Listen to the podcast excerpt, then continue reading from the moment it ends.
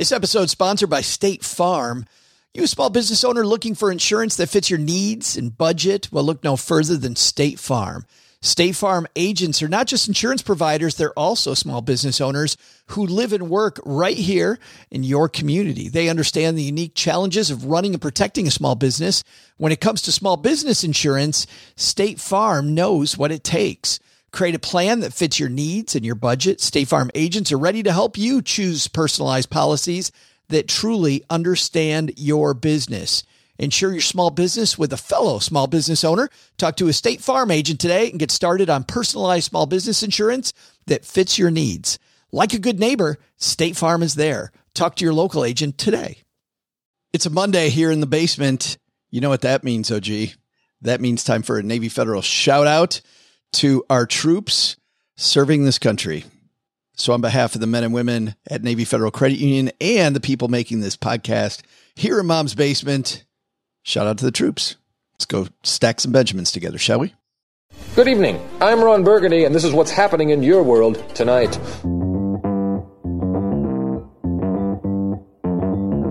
Live from Joe's mom's basement, it's the Stacking Benjamin Show.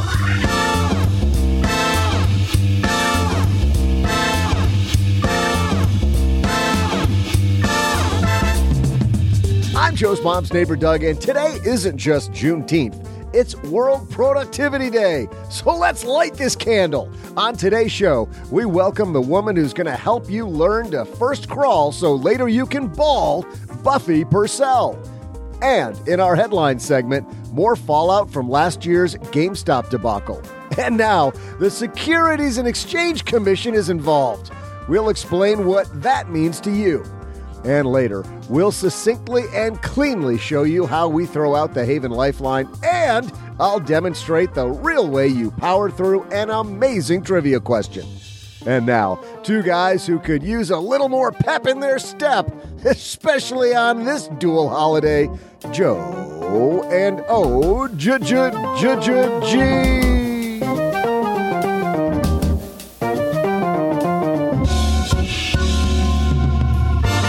happy Juneteenth to all of you. It is Monday here in the basement, and that means we got the crew together, even though it is a federal holiday. That's how we roll. We've got Mr. OG hanging out across the card table from me. How are you, my friend? What's happening? Trying to get my uh, my Monday voice going. It's uh, still on the weekend voice. I thought you were going to say trying to get my butt moving because that's kind of where I am too on a usual Monday. But you were peppy today, man.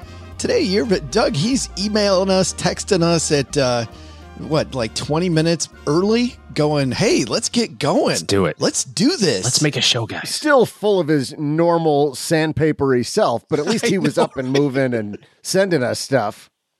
it It was, was a little sandpapery, but hey holes, let's do this early. Hey, Joe, let's go. Come on, I'm ready to go. Let's get on this thing. It was great. Well, somebody who has absolutely no sandpaper. She's an amazing human being. I'm so happy we've got her here today. Buffie Purselle is worried about intergenerational poverty and she wants to help you learn to crawl so you can ball. Crawl so you can ball. We're going to talk about how we do that. She is a serial entrepreneur, helps people start businesses. She started a ton of different businesses. We're going to talk about those as well and some of the keys to success. But before that, we got a headline. But even before that, this episode is sponsored by State Farm. You a small business owner looking for insurance that fits your needs and budget? Well, look no further than State Farm. State Farm agents are not just insurance providers, they're also small business owners who live and work right here in your community. They understand the unique challenges of running and protecting a small business. When it comes to small business insurance, State Farm knows what it takes. Create a plan that fits your needs and your budget. State Farm agents are ready to help you choose personalized policies that truly understand your business. Insure your small business with a fellow small business owner. Talk to a State Farm agent today and get started on personalized small business insurance that fits your needs. Like a good neighbor, State Farm is there. Talk to your local agent today. And now a word from our sponsors at Betterment. Do you want your money to dream big? Do you want your money to be a total self starter? Are you annoyed that your money doesn't work hard enough? Well, don't worry. Betterment is here to help. Betterment's the automated investing and savings app that makes your money hustle. Their automated technology is built to help maximize returns, meaning when you invest with Betterment, your money can auto adjust as you get closer to your goal, rebalance if your portfolio gets too far out of line, and your dividends are automatically reinvested. That can increase the potential for compound returns. In other words, your money's breaking a sweat while you can be breaking bread. You'll never picture your money in the same way again. Betterment, the automated investing and savings app that makes your money hustle. Visit betterment.com to get started. Investing involves risk, performance is not guaranteed. All right, Buffie Purselle waiting in the wings. So let's get your headline started. Hello, darlings. And now it's time for your favorite part of the show our stacking Benjamin's headlines. The debacle that is GameStop, OG, never goes away. It continues. Shucks. You looked at GameStop stock recently at all? No, it's in the hundreds. Last I knew. About 150 a year ago. It was trading at 300. 150 is actually up. It's actually in the past few weeks. Five dollars. oh, and also yes, right. It is amazing how the stock has done the, past year, largely down for the most part. However, as they change out the management team on last quarter's earnings that just came out a couple weeks ago, they had higher than expected revenue on stronger sales than expected. They also, though, had a bigger loss than they expected as they do a management shuffle and and uh, bring in a new management team that that they've been working on the past year. Og is they're moving into uh, more crypto related stuff on the way for GameStop, but makes sense. Crypto Xbox games. What? You buy your Xbox exactly. games with crypto. Buy your Xbox with crypto. yeah, move move into crypto. Oh, I thought they were okay. You thought they were what?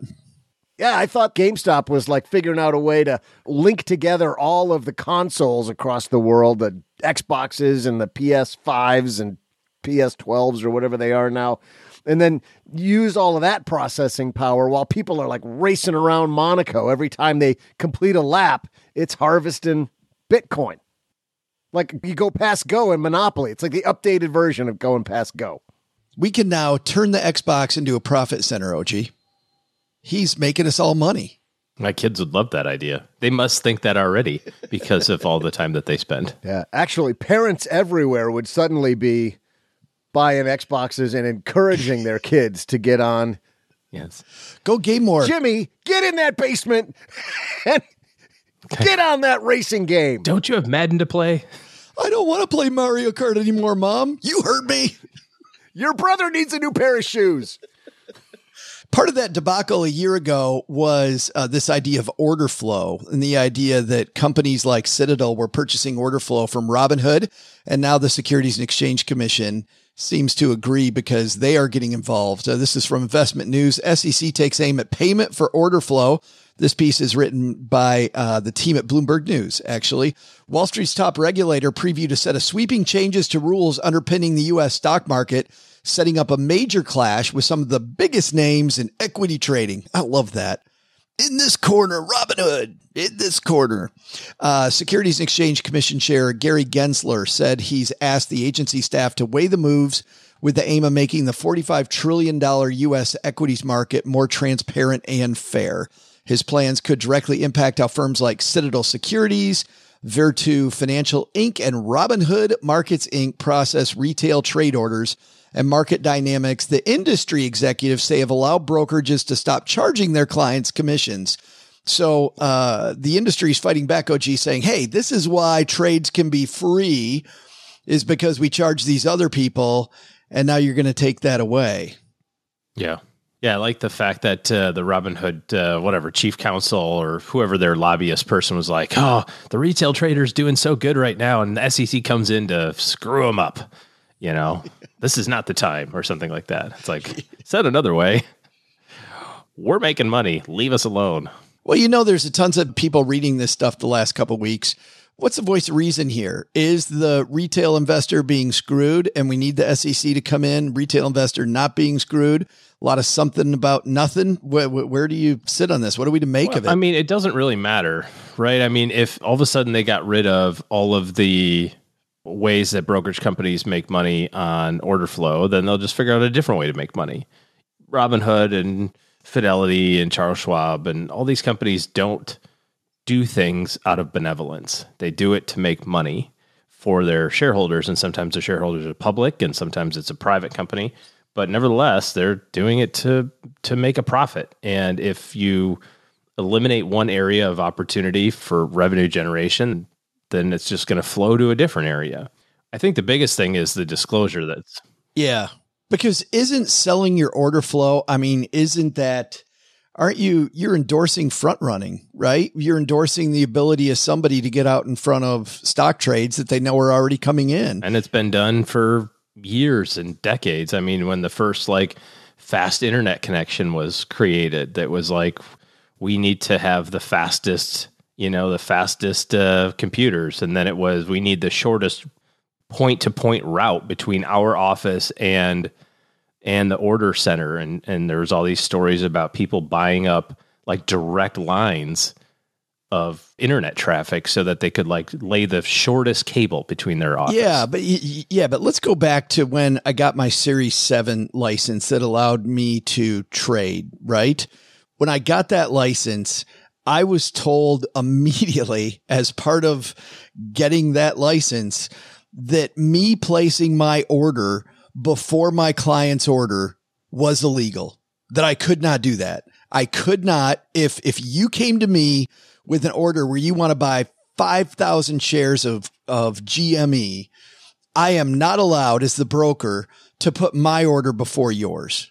And even worse than that, even if you don't do it that way, but you get a better price later in the day, you have to give them your better price. So so how is this legal where Citadel can do this where they're allowed to to openly I mean openly Robinhood says hey we're about to trade this stock why don't you get in front of it how can they legally do that and I couldn't because they're not the same institution.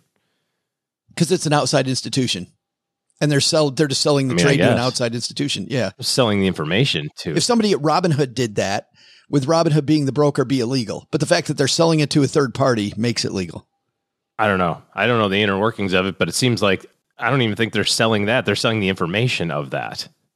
We're about to do this, FYI.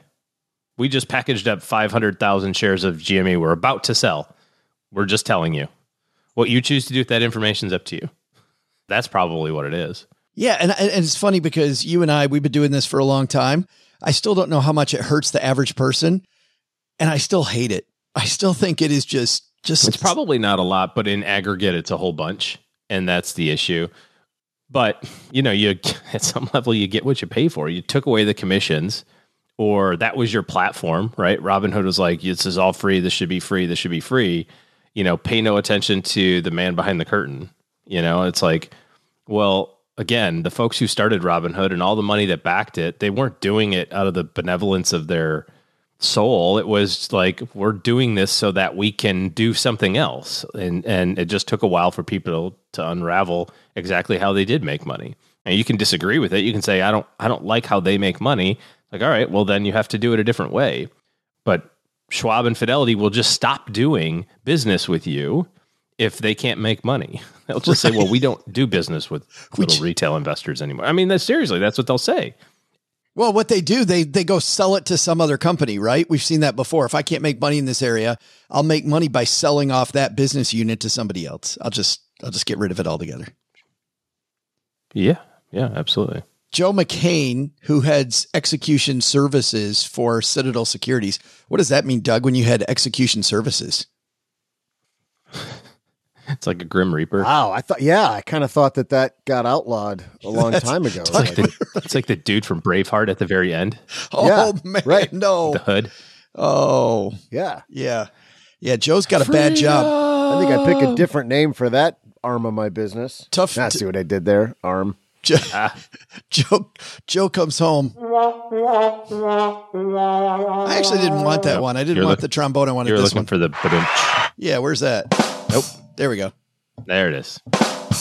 On the, After all of we've done a thousand plus episodes, you don't know which button is which. I still. Put a piece of tape over them and write that. Why would we label the button when it's fun God. to press them all? Uh, Joe Mecane, who heads execution services for Citadel Securities, said in an interview, you know, this is going to be good. OG. Like, g- guess what side somebody at Citadel is going to come down on? Middle finger SEC, we're going to do what we want. Come at us, bro. Actually, I think this guy's underpaid because I kind of agree with him.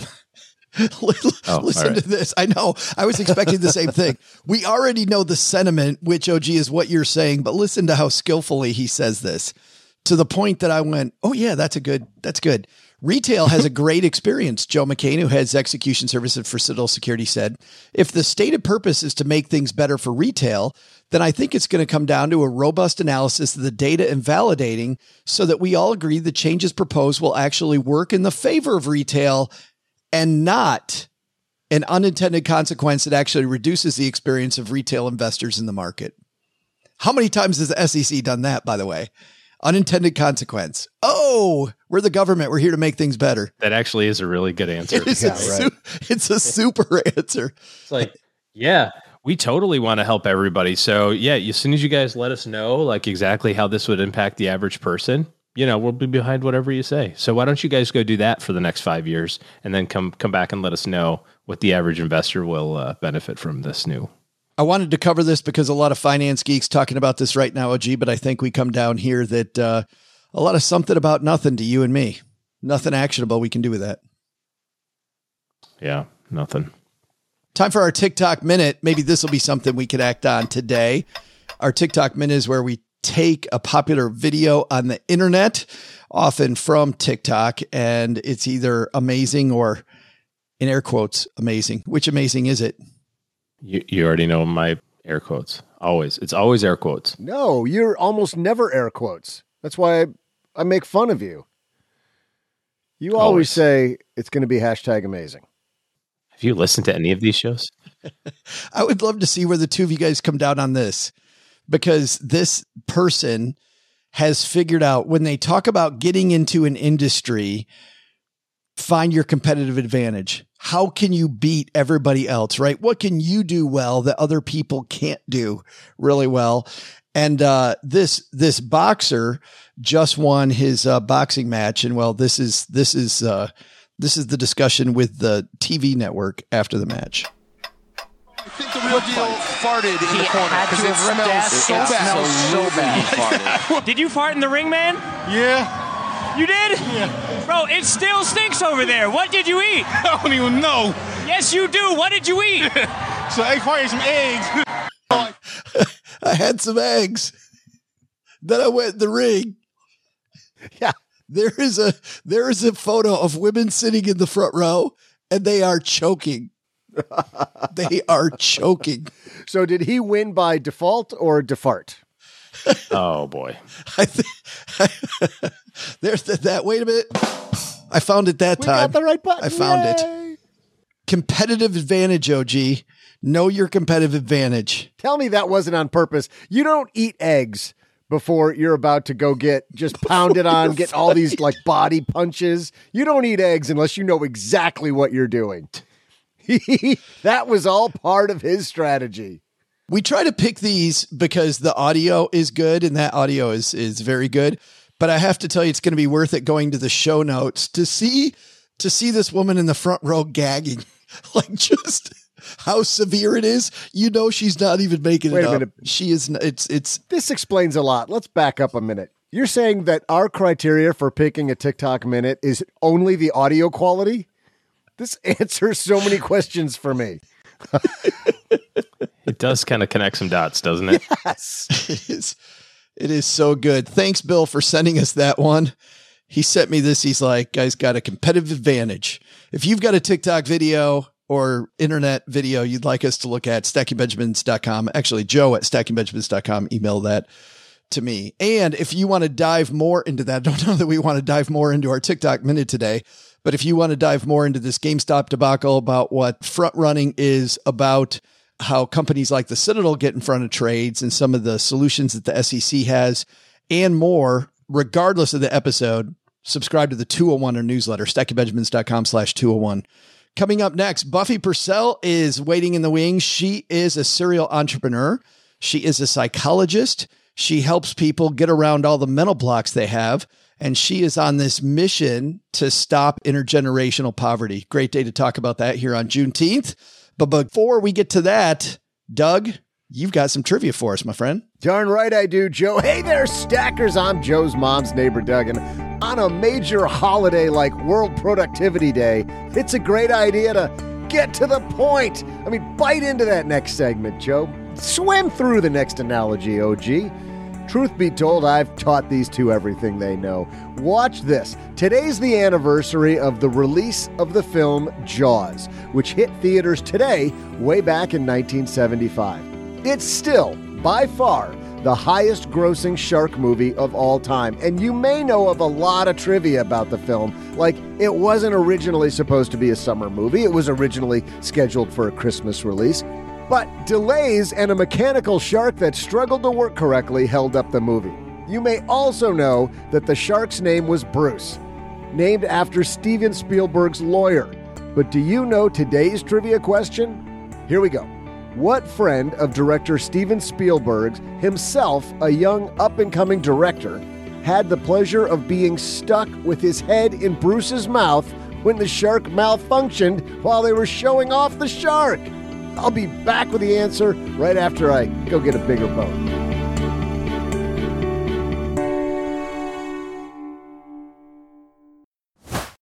We all have smartphones, and we all know they're pretty amazing, but they can also be amazingly distracting, especially when we're around other people. Oh, God. So, US Cellular wants us to reset our relationship with our phones by putting down our phones for five. That's right, US Cellular, a company that sells phones, wants us to put down our phones and to see what we find. Learn more at uscellular.com slash built for us. Buying a house can be a lot of fun, OG, but um, the process can be a real pain, especially PIA is what they say. especially when you're on the other side of the transaction. Which which which side? On either side? It doesn't matter which side of the real estate transaction you're on. It sucks. If you're on that side, no. it sucks. I'm not talking about anybody in particular. I'm talking about you. If I'm buying a house from you or I'm selling a house to you in particular, it's horrible. Absolutely. I'm a nickel and dimer. You know me. Take a bad process, make it worse. Throw in a little OG in your home buying. What could make it better, Joe? I'll tell you, Doug. I'm so glad you asked. Navy Federal Credit Union here to help military members and their families tackle homeownership. They offer mortgage options with zero down payment, Doug, so you don't need to wait years to save. They offer mortgage options that don't require private mortgage insurance, so you'll save money each month. Members save $2,500 on average when they choose Navy Federal for their mortgage. With resources like Realty Plus, you can get an experienced real estate agent. They're a top VA home lender. Learn more at NavyFederal.org, insured by NCUA, equal housing lender.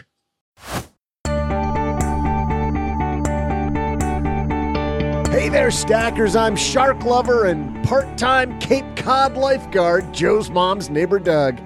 That line, we're going to need a bigger boat, one of the most iconic lines uttered by star Peter Scheider during the film, actually never appeared in the script.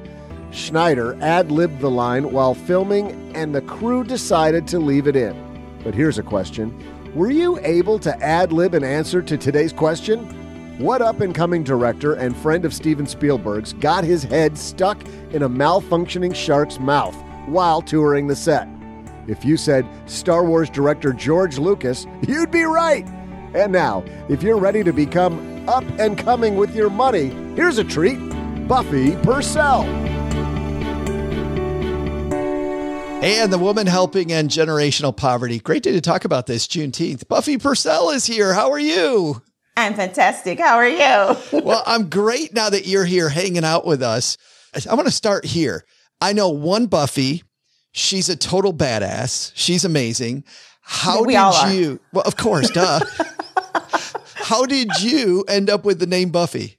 So my mother loved this show, and I'm about to date myself, even though my skin doesn't look that I'm the age that I am.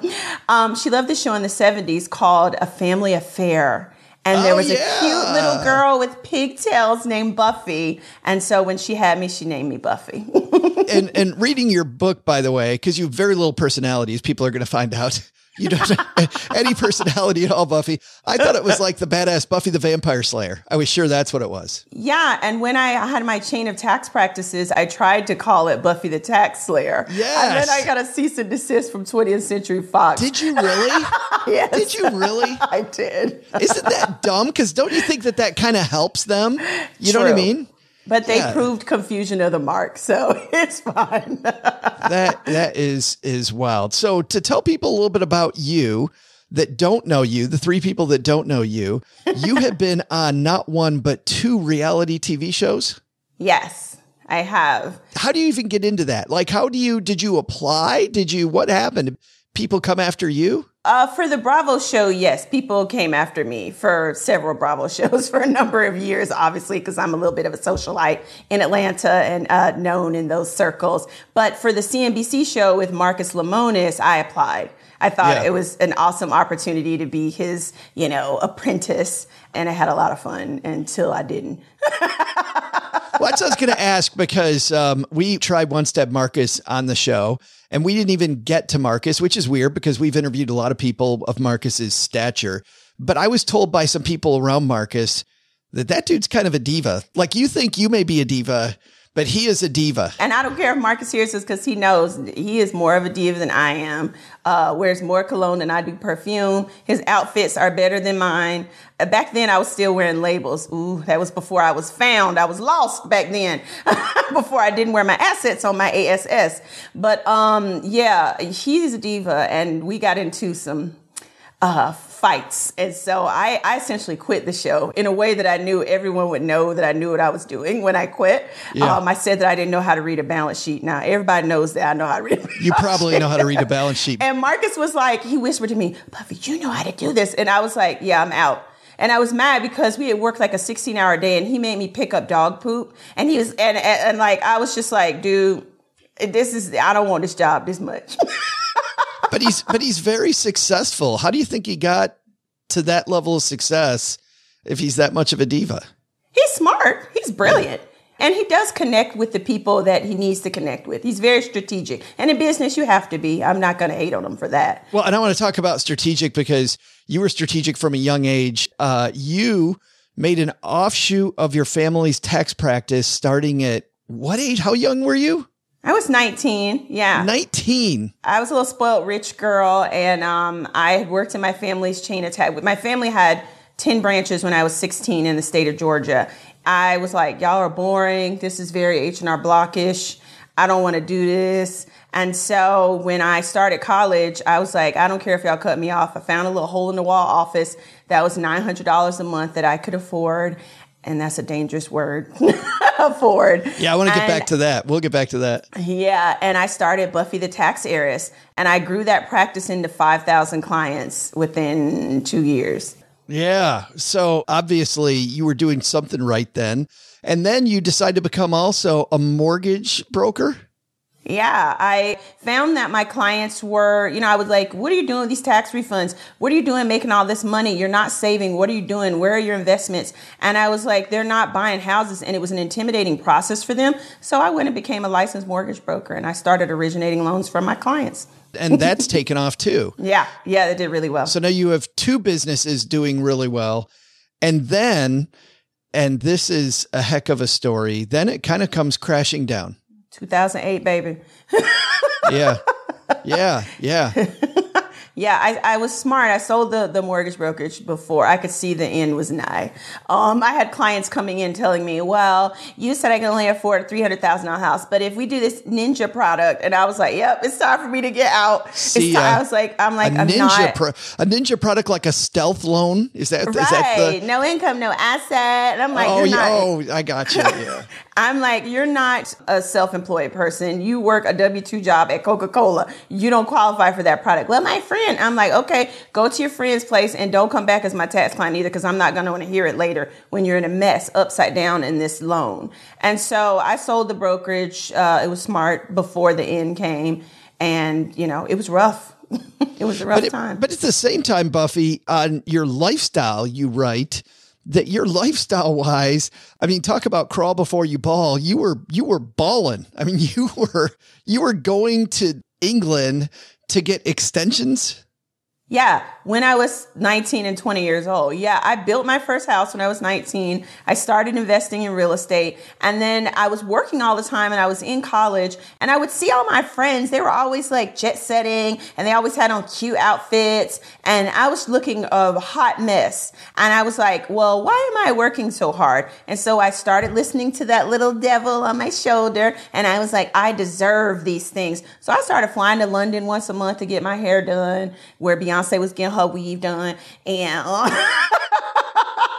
I was I bought more shoes than Imelda Marcos owned. I just stopped doing what I normally did, which was to save the lion's share of my income and invest it, and I start spending it. And then, baby. I looked in those bank accounts and the markets changed and the clients backed off and I was like, oh, crap. and I had to mm. roll back. I had to have a come to Jesus moment with myself. That's what, do you remember where you were then? Because for a lot of people, like for me, I remember where I was. I ran out of gas and I just had no money. I was done. Uh, do you remember where you were when you're like, you know what, this got this has to change now? Yeah, I had gone to my office and there was a notice on the door from my landlord saying I was two months behind in rent. yeah. Yeah. Yeah. I, I was just bawling and like forgot. And I, you know, I was like, crap, I was doing too much and it was embarrassing and clients had seen it and my neighbors in the, the office complex. And I was just like, yeah, you're doing too much. That was my rock bottom. Let's start uh, fixing this because not only did you fix your own situation. Now you've fixed tons of other people's situations and some of the inspirational things that you've helped people with. But first of all, there's this idea of a budget. And I know for you, you're not a big fan of that word, about the word budget. No, because it scares people. People think that a budget is a four letter word, they think it's a curse word, and it's a bit intimidating. And I don't think that your financial journey or financial fitness starts with the budget. It starts with why do I do these crazy things that I do? I think a lot of people who read all these books, who go to all these seminars, end up ultimately failing at changing their relationship with money because they don't first deal with why am I doing this? What are the financial anxiety triggers that cause me to overspend? Because we all know that one plus one equals two, honey. And if something costs $3, we ain't got enough money for it. Everybody knows that yeah, but what's funny is, you know, you talk about getting into your brain and getting into your mental. I feel like we never talk about mental health and money. We we really don't put the two together enough at all and they're intertwined. There's no way to switch it around. You know, I have this digital course and I have this student who mentioned that her mother had money sickness and that, you know, on the 1st and the 15th of every month, she took to the bed and that she and her sister had to take care of their mother.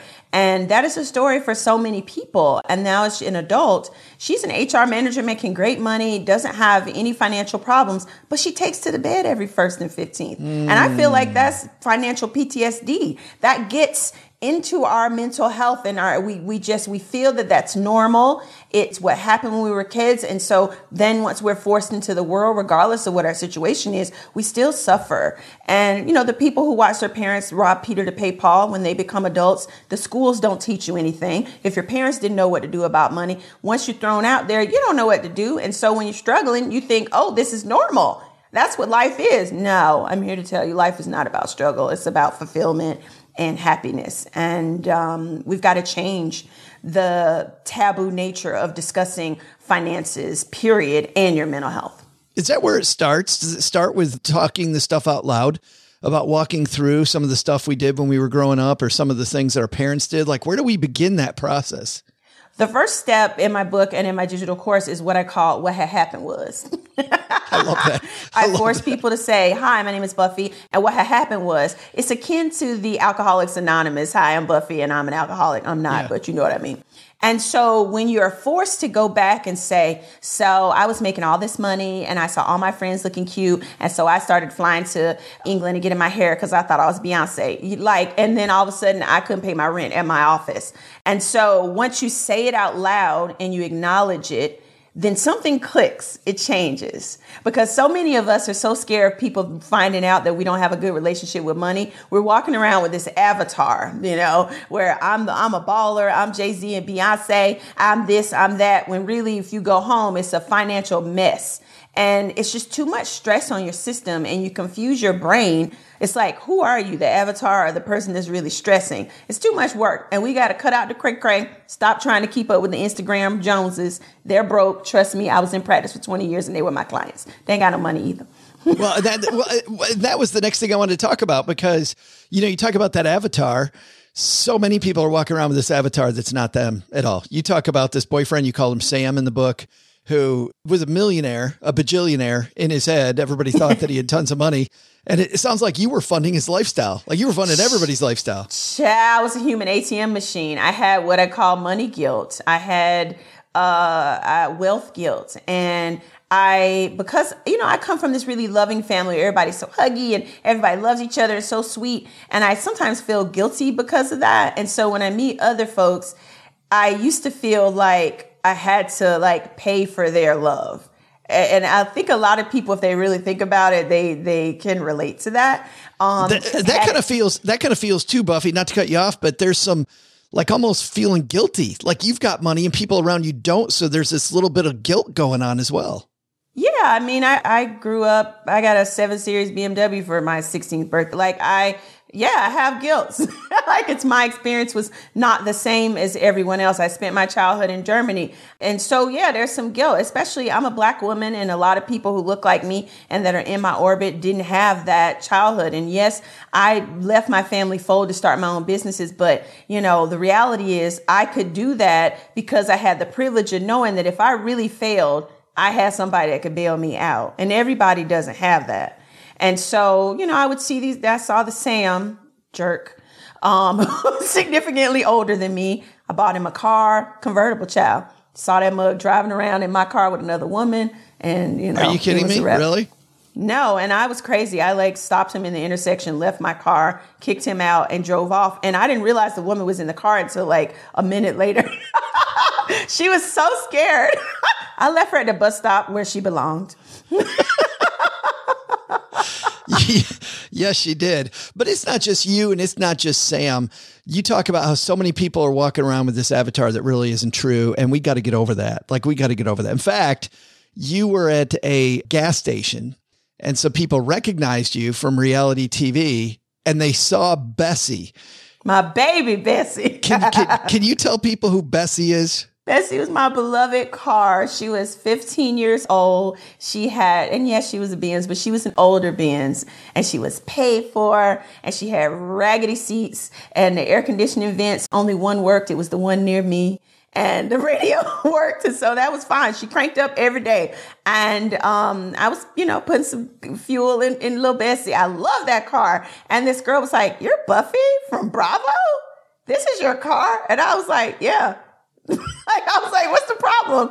And she was just like, I thought you were wealthy. And I was like, darling, there's not enough time for me to go into how wrong what you're saying is. I was, so I just said, thanks. I was like, hope you have a good day. And I drove home to my $3 million mansion. but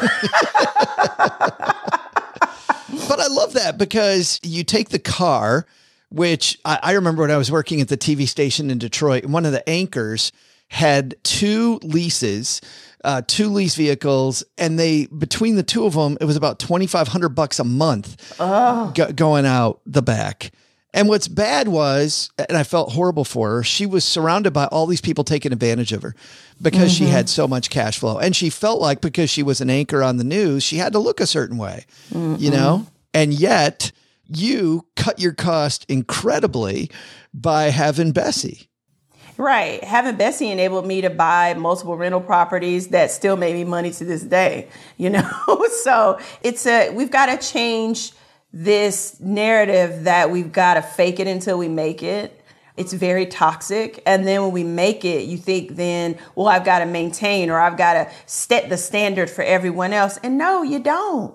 You know what I mean? Just because you make a lot of money, it doesn't mean that you have to fall prey to these trappings of driving six-figure vehicles and and and you know uh, wearing uh, your assets on your ASS and labels and doing all this stuff. It's a trap. It's really a trap. And really, truly wealthy people, as you and I know, they drive late model cars. They invest in real estate. They're not wearing labels. And, you know, people are falling for this millionaire marketing when real millionaires don't live like that.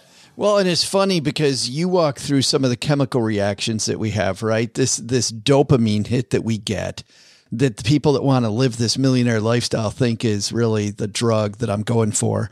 That you explain is a big part of the trap. Yeah, I mean it's it's like craving sugar or an, a, a drug. You know, we we especially with the pandemic when everybody was cooped up and couldn't do anything and sad and scared about the world, and then all of a sudden the world's open again, and we want to, you know, or even during the the pandemic, we want to crave these highs, these happy feelings, and dopamine and serotonin provide that to us, but temporary. And so, like, you can go on Amazon and shop, and you feel, oh, I'm gonna get this cute thing, and when the box arrives, you get to unbox it, and it makes you feel great. But then when that credit card bill hits.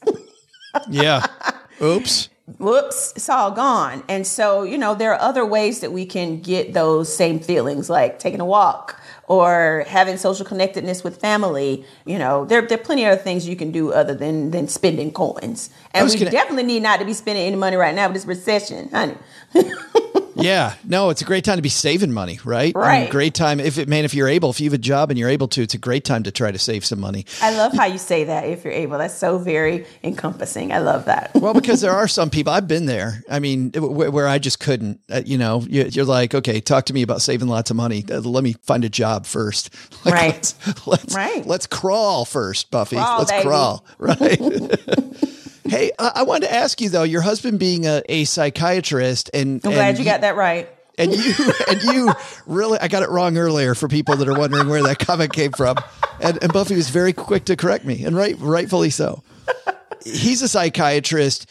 You work extensively with money and feelings. And I'm wondering about, you know, the time of COVID that you just brought up and really what that kind of did to us. Uh, because, you know, we went from a lot of us from some structured lifestyles to everything's just a giant malaise. And so maybe I felt like I needed that Amazon hit more, or I needed, and because the one thing that scares me right now is we're seeing these numbers coming out that people are now applying for tons and tons and tons of credit again, right? So now that we can move around, I feel like COVID, I don't know, discussions at your dinner table with you and your husband. Talk to me about COVID and money and really, you know, what, what happened there? A lot more people than they realize are depressed. They're suffering from depression and COVID fatigue and you know, the world is uncertain right now. And, you know, mental health is just something that is so taboo in this country. I have no idea why. The brain controls everything in our body, honey. So it should be the most important thing, right? If you're in a mental health crisis, it should be akin to if you're having a heart attack, but it's not looked on that way. And so a lot of people are suffering in silence and you can't get out of bed, you're sad, you're still feeling, you know, like you're cooped up from COVID. And so again, you're looking for these ways to make yourself temporarily happy. You're going on holiday when you shouldn't be. You're, you know, buying a new car when you work remotely and don't need a new car. You know, you make these irrational decisions because you're in a place of pain and you're not dealing with it a lot of people are hurting right now. Like my husband has a seven month wait list to get in. It's un, it's crazy. I believe It's- it. I totally just- believe it. Yeah. That's horrible. And like the kids, I feel really sorry for the kids because if you think like I have a nephew who's 19 now. He was in high school, you know what I mean? And then graduated and missed out on prom and all this stuff because of COVID. And we still don't know what that's done to these kids. You know what I mean? There are no studies yet. We don't know the effects that that's going to have on them later. And, um, you know, we really need to focus more on mental health for everybody. And I feel like we're not going to know for 10 years. We're not. You know, Mm-mm. it's going to be 10 years from now. We're going to get all these weird uh, side effects and people wondering what happened. Yep. Yeah, tough stuff. If there's one overwhelming message that you have for people right now when it comes to their money, the place where money meets their health, what, what would that be? One thing where the money meets their health. Quit trying to buy happy. Like, find, I think we need to go back to the basics of let's spend time together at home. What's wrong with a potluck instead of giving all our money to these restaurants? Let's, you know, spend time with family. Fine. And family doesn't mean people you're related to, it could be your friends also. I think we've just got to quit spending a dollar to buy happy think more inward on what really makes you happy and not what society or society they as i call society says should make you happy The book is called Crawl Before You Ball. I wish we could talk for another 45 minutes. but that's not it. You also said you coach people. You have a course. How do people get a hold of you? So my website is justbeingbuffie.com and I'm very popular on TikTok at Just Being Buffie. Uh, I cut up, I show out, I give little tidbits of financial uh, literacy information with a little snark and sarcasm so it's not just feeding you vegetables all the time. I And you feel also- like you're just entertaining yourself and bringing I us with you. You're totally entertaining you. You've got an audience of one. right. Me. I retired at 41 and I got bored. And so I was like, let me try this social media thing. And it's been fun. So, yeah, that's how you can find me. And um, yeah, I have a digital course. It's fun. And I actually do uh, once a week uh, Zooms with my, my uh, students. And we get into some fun stuff. And sometimes Dr. Purselle comes on and does mindfulness and, and All breathing right. and all that. Yeah. Uh, we get the one two punch, both the Purselles. all right. And, and by the way, we'll link to all of that on our show notes page at stackingbenjamins.com. And as usual, we'll have deep dives on everything Buffie and I talked about in our newsletter, The 201. Buffie, great to meet you. Thank you so much for coming on. Thank you. Get my book on Amazon, y'all. Smooches. Hi, I'm Derek, and when I'm not working on the hook for Joe's mom's next greatest rap album, I'm stacking Benjamins, baby. Big thanks to Buffie Purselle for joining us. Oh, gee, I wish that woman was enthusiastic. I feel bad that she has no energy, Just like kick it up not a notch. enthusiastic at all. I know, right? She had a little bit more passion. Maybe maybe there'd be a following. Isn't that the exciting thing of of doing this is being around people that that every day, all the people that come in and out of the bed, they love what they do. You know, and sometimes I think that the fire movement, financial independence retire early movement wouldn't be as big as it was if more people were able to just find that thing. If you find that thing, man. Do what you love, and you'll never work a day in your life. Have you ever met a Buffy who was just like a, you know, shy, introverted? They don't exist. Buffies and Chips, and I mean, anybody with those kind of cool, peppy names. I mean, one of them was a vampire slayer, so right. I mean, these are not that is wallflowers. hardcore. They don't sit in the corner like a house plant. They are in your face. Got to be if you're a vampire slayer. That's what Buffy's do. Gotta be. I wonder if Buffie's ever thought about calling herself like the debt slayer, the intergenerational poverty slayer, the business gone wrong slayer. I don't know. Doesn't fit on a business card. I was thinking. No. I don't think you're selling a lot of T-shirts that say "intergenerational wealth slayer." Well, not intergenerational wealth. She doesn't want to slay the wealth. It had to be intergenerational poverty slayer, right? Poverty, yeah. Like that's what you want to get rid of. Yeah. Hey, let's uh, throw out the Haven Lifeline, contemplate something maybe a little bit more worthwhile. We'll tackle some of life's most important questions. Our friends at Haven Life Insurance Agency, Doug, they put what you value first. Yeah, finding allergy pills that actually work so I can see through my eye holes. You are in a tough spot this morning, my friend. It's rough. It's a rough day. Just a lot of things that are not working with my my physical machine. We've been saying that about you for a long time, brother, but it's even worse now. So that's that's a tough, tough day. I'd love for you to be able to do that, spend less time filling out life insurance applications. Those can be a pain with a bunch of stuff that the insurance company already knows.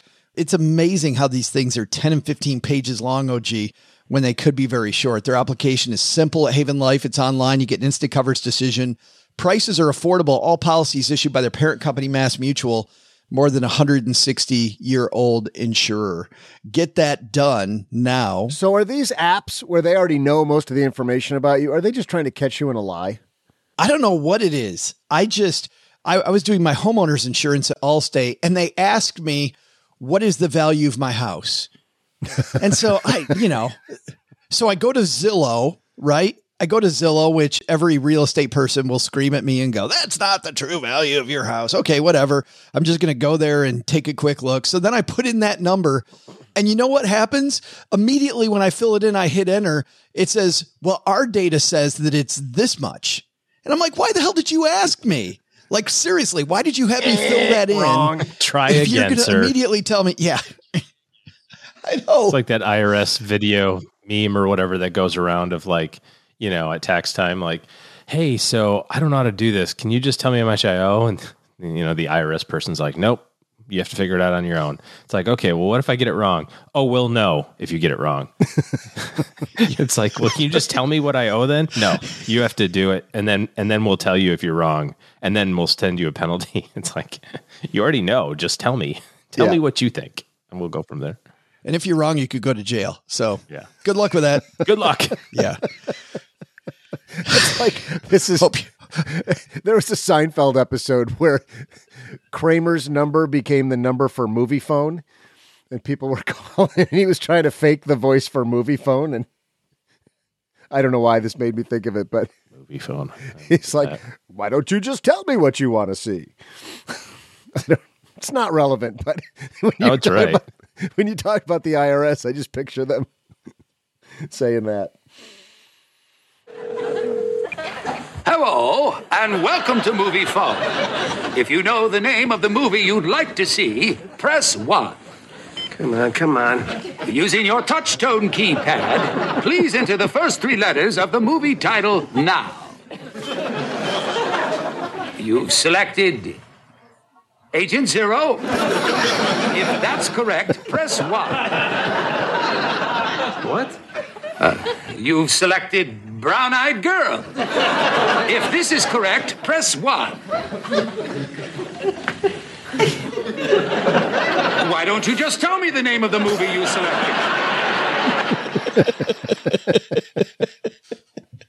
That's the IRS. Yes.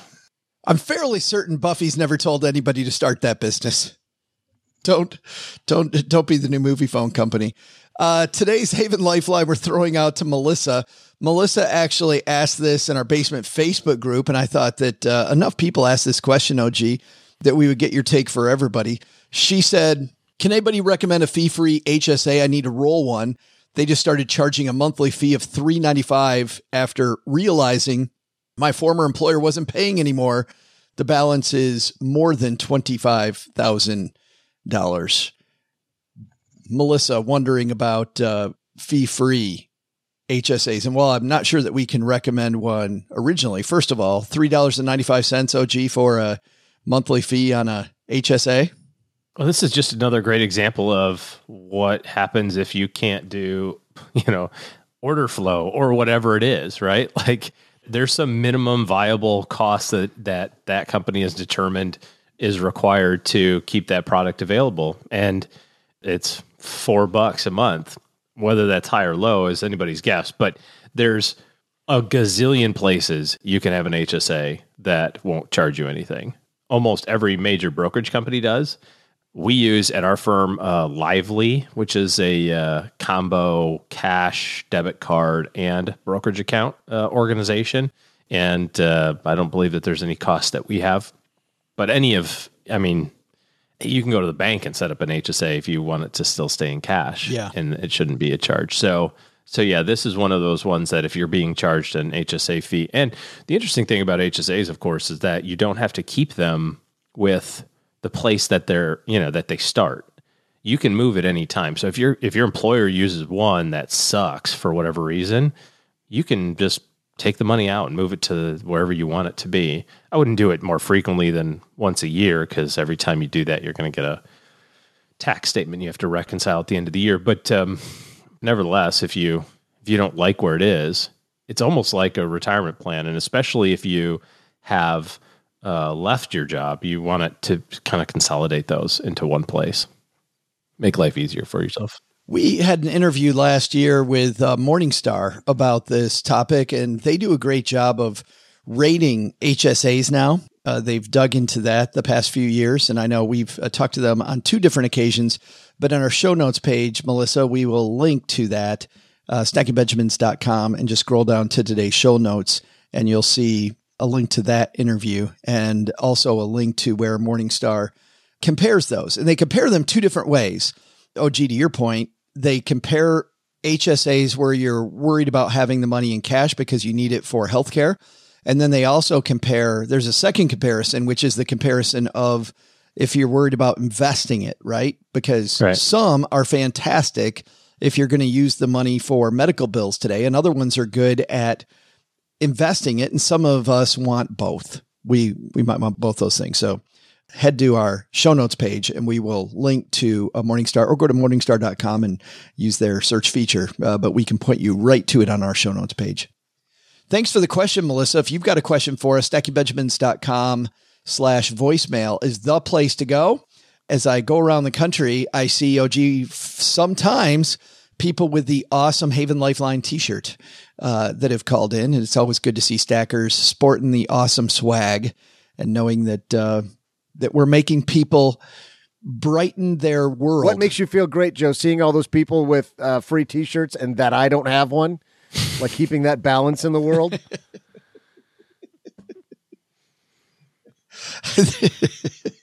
I like that this is a thing. Just, I, I don't like that the Citadel order flow is a thing, but this is a fun thing. Maybe, maybe. StackingBenjamins.com slash voicemail. Let's move on. Moving along. Talk about what's in, going I'm on gonna call into that line. I'm going to sound like Kramer. I have a financial question. Can you tell me about financial things? and I wear an extra large. If you have an answer for me, press one. Press two to send me a t-shirt. Hey, I am headed back out on the road as you're listening to this today. Tomorrow, I will be in Longmont, Colorado at Mr. Money Mustache headquarters. I'm going to be interviewed by our friend uh, Carl Jensen, uh, Mr. 1500, and we're going to have a great time there. On Wednesday, I will be in Denver, Thursday in Salt Lake City, Friday in Phoenix, and ending the book tour unbelievably. Fine landing the book tour on Sunday at 1 p.m. in uh, Summerlin, just outside of uh, Las Vegas. So, yes, another big round of applause. stackingbenjamins.com slash stacked uh, to come join me, peeps. It's going to be a lot of fun. All right. If you're not here to talk about uh, hanging out and you're not here to hear Doug complain about t-shirts, you're here because you need to get your financial house in order. Head to stackingbenjamins.com slash OG because he and his team are taking clients and you can find out how to add their team to your team to think bigger about your financial goals. stackingbenjamins.com slash OG. All right. That's going to do it for today. We are back here on Wednesday with more fun. Doug, what should we have learned today? Well, Joe, first, while we all want to be ballers, it's okay to crawl first. You'll learn what you need to do and build the confidence to be strong with your career and money in the future. Second, want to win in your career? Maybe it's a good idea not to eat eggs before you head on out to smell the roses. But the big lesson? On World Productivity Day, remember that better productivity starts with a balanced breakfast, like balancing the frosting on your third donut or having one Bavarian cream and one glazed. Balance is what it's all about, people. Big thanks to Buffie Purselle for joining us. You'll find more about Buffie at justbeingbuffie.com. That's Buffie with an I-E. I don't think you're going to figure that out. Let me help you out with this one. J U S T B E I N G B U F F I E dot com. This show is the property of SB Podcasts, LLC, copyright 2022, and is created by Joe Saul-Sehy. Our producer is Karen Repine. The show is written by the brilliant Paulette Perhatch with help from Joe, me, and Doc G from the Earn and Invest podcast. After you listen to our show, check out the 201 Deep Dives written by our website manager and blog editor, Brooke Miller. You'll find the 411 on all things money at the 201. Just go to stackingbenjamins.com slash 201. Once we bottle up all this goodness, we ship it to our engineer, the amazing Steve Stewart. Steve helps the rest of our team sound nearly as good as I do right now. Want to chat with friends about the show later? Mom's friend Gertrude is our social media coordinator and the room mother in our Facebook group called The Basement. So, say hello when you see us posting online. Here's a weird fact both she and Tina Eichenberg are never in the same room at the same time. To join all the basement fun with other stackers, type stackingbenjamins.com slash basement. I'm Joe's mom's neighbor, Doug, and we'll see you next time back here at the Stacking Benjamin Show. Not only should you not take advice from these dorks, don't take advice from people you don't know. This show is for entertainment purposes only. Before making any financial decisions, speak with a real financial advisor.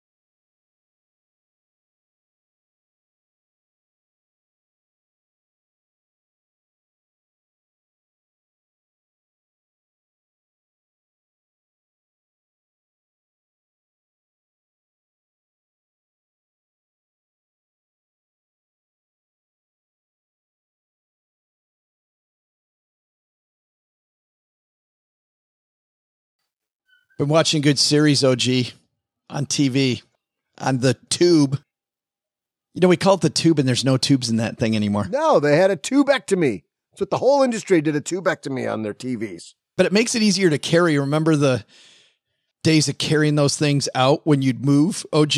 That's what I was going to say. When we bought our house, the guy who owned their house before us, you know, we come in to move or to after we close, and, and the whole house is empty except this big ass box TV sitting upstairs. And I'm like, what the heck, man? So I called the realtor. I'm like, like this has got to go. And he's like, oh, they thought you might want it. I'm like, I might want a 1974 box TV Because they can't move it. No. Was there an extra support column underneath it on the first floor? Seemed like it to should be. support that. but we called uh there's this great company i'm sure it's all over the it's just a franchise it's called got junk Oh yeah. and they it's relatively inexpensive but they will come in for a pretty small fee and just you just point out stuff. You go i don't want that. I don't want that. I don't want that. And they give a couple of burly dudes that take all your crap and throw it in the back of a truck and go all right see you later. And they hauled it off. And they brought in a team of seven people and hauled that TV away. it was two dudes and it was they were professional bodybuilders probably. That's my guess. That's what they did in their free time. I was pretty certain that they were going to drop it down the stairs. I was like there's a non-zero chance this thing ends up in the drywall and i'm just going to watch it happen. And it, it didn't. It just but the, but the whole time i was like i'm also really glad this isn't me Yeah. you know having a hernia because there's a hundred percent chance i would have dropped it so. I don't know if you remember, but there was this brief moment in time between tube TVs and flat screens when Sony had a line called Wega, Vega. I don't know how you pronounced it, but it was W E G A, and they they were flat, whereas you know the old tubes had a little curve to them, and they also were kind of into the letter box format, the sixteen by nine. I don't know if that was the actual Uh-huh. ratio, but they were kind of wide and. this might have been that one Yeah, a, a friend of my dad's asked me to come over and help him move that. Oh, he's a young guy. Come on, let's have him come over and help out. And I had to look cool, like, oh yeah, I'm big and strong, and I was sweating bullets and could not. I mean, it was my dad and his buddy on the other side of the TV, and me on on just one, you know, the other side. You And- on the other side by with yourself. The, with the one little handle that you can hold like the, Yeah. like two fingertips. Right. They're like like the designers are like this will be enough leverage for them. They need they need exactly four millimeters of of their middle two fingers to be able to hold this. If you could do that, you can like rock climb, Right. You know, Yeah. freaking Yosemite or whatever, El Capitan, Yeah. all by yourself, you know, without any chalk. That's what the uh, professional rock climbers use. Yeah. They carry old box TVs, So no handles. But Joe, you were probably going to recommend some great show that you watched, and instead we took us over into left center field there with a discussion about heavy Yeah. televisions. It's going to comment on a show I know that a lot of our listeners are already watching, but I'm still just imagining OG sitting there with these two bodybuilder guys getting ready to drop the TV into his drywall, and they look over at him and they're like, "What's that you're reading?" And OG says, "My homeowner's insurance policy." He's just like leave leafing through the policy. Your liability policy. I'm just wondering, looking for the phone number, how we file a claim. make sure you guys have workers' comp. Right. You guys have workers' comp, right? I know there's a lot of people out there watching this. Season five, Stranger Things.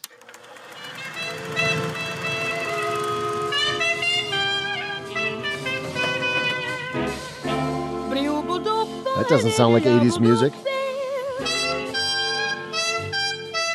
Stars shining bright above you. Children, no running. Night breezes seem to whisper, I love you.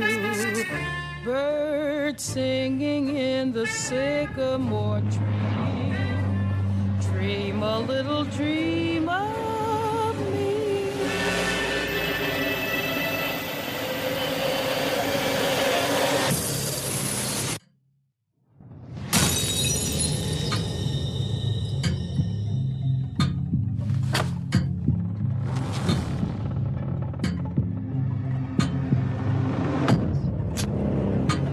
maybe clarify what sort of clues we're supposed to be looking for here? The world is full of obvious things which nobody by any chance ever observes. The world is full of obvious things. It sounds so bright and sunny, so nice. And then it's not. Doug, and I know how much you love those long sound, sound effect things, but I love the juxtaposition there from the nice 1950s into the might not be what you think it is. And that's the thing about this series and about season five. It took Cheryl and I the first two episodes of season five to really get into it. In fact, about halfway through episode two, we hit pause to get up, get some water something. I don't remember. And Cheryl's like, Do you like this at all? I'm like, No. Like, what happened to the campy, fun, exciting Stranger Things? Either you guys watching Stranger Things?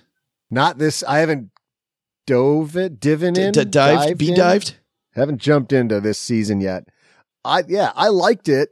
I was totally good with all the previous seasons, but for whatever there was such a long break, it just I hasn't. Now I've kind of lost that. Oh, I can't wait for the next. So I haven't done Talk about not getting the visuals, by the way, that you only hear the sound effects.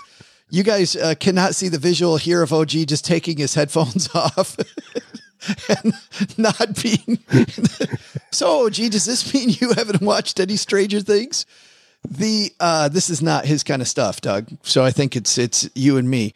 But I have to say, at the end of episode two, Paul Reiser enters the show and all yeah. of a sudden it's like somebody plugged in the fun again and he does this speech with 11 the main character in the entire show the woman the young woman with the superpowers and uh, all of a sudden it's game on oh geez like the groundhog seeing its shadow right now popping his head up in the screen I've never quite seen him this playful. Doug, you got a muscle through the first two episodes, but season five, a big thumb up. I've watched every single one. After the first two episodes, I was just completely grossed. And by the way, now that I know what was going on, big thumb up where? big thumb up in the air. Like, go do it. That doesn't sound like a good thing. Siskel and Ebert always said two thumbs up, but it's just me, so it's my big thumb up. I know, but but somehow it sounds naughty when you say a big thumb up. It's like I'm finishing that sentence and I don't like where it's going. Let me give Stranger Things a big thumb up. I think it's also where you put the emphasis too. Uh, really, really good. There's two more episodes that are coming to end out this season uh, in early July. So can't wait for, to see the end of this. Um, and now that I know what was going on, uh, those first two episodes, like they kind of circle back to what you were really watching, you had to have it. Like it's just one of those design things. So muscle through it, peeps. If you really like season, if you like Stranger Things, more of the same. Good stuff.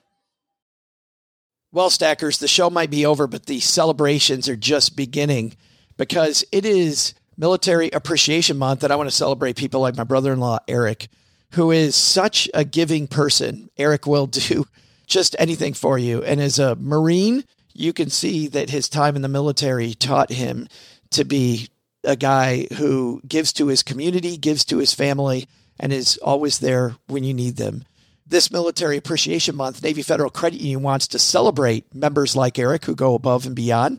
Navy Federal offers member only exclusive rates, discounts, and tools to empower their members and help them reach their goals. Navy Federal's employees are part of the community they serve. Many of them are military family members, reservists, or veterans, and all branches of the military, veterans, DoD employees, and their families are eligible for Navy Federal membership. In fact, There are so many resources on the Navy Federal website, resources like Best Cities After Service to help veterans transition to civilian life and best careers for military spouses to support military families.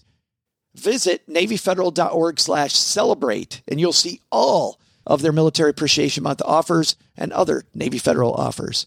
Navy Federal is insured by NCUA, Equal Housing Lender.